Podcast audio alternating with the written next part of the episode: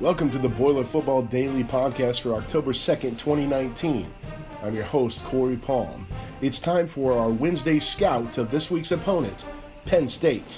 The Nittany Lions are 4 0 on the season with some real lopsided wins to their credit. They opened the season with a 79 7 win over Idaho, and last week opened Big Ten play with a beatdown of Maryland 59 0. In that Maryland game, Penn State quarterback Sean Clifford had a performance for the record books. Clifford completed 26 of 31 pass attempts for 398 yards. He also led the team with 54 yards rushing on the day and accounted for four touchdowns. Clifford was named co Big Ten Offensive Player of the Week for his efforts. And although the third year sophomore quarterback is the leader of the offense, he is in no way the only weapon for Coach James Franklin. Running backs Journey Brown and Devyn Ford have each cracked the century mark in games this season, and sophomore receiver KJ Hamler has caught at least one pass in all 17 career games he's played in. Hamler leads the team in receptions, yards, and touchdowns.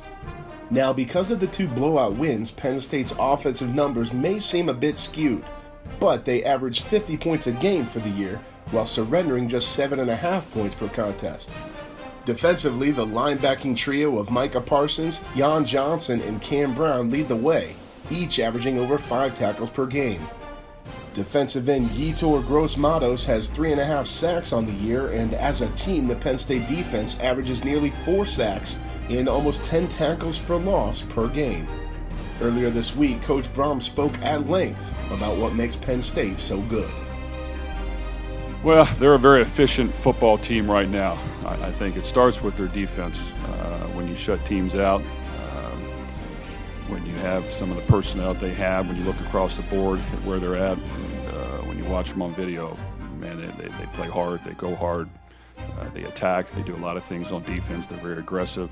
Uh, they get penetration. The linebackers can run and hit and tackle, and the secondary uh, does an outstanding job. I think that's their, that's their strength on offense do have a couple good young receivers. The quarterback's playing efficient. The line's doing a very good job. Um, they're taking care of the football. Uh, they move the chains and get it to their playmakers, and they've just kind of executed. Uh, so I think a combination of all those things um, uh, have helped them play at a very high level to this point. This will be a tough contest, but it'll be good for our players to go experience an environment uh, that we're going to go into against a very good football team. The Boilermakers and the Nittany Lions kick off at noon Saturday in Beaver Stadium. You can watch the game on ESPN.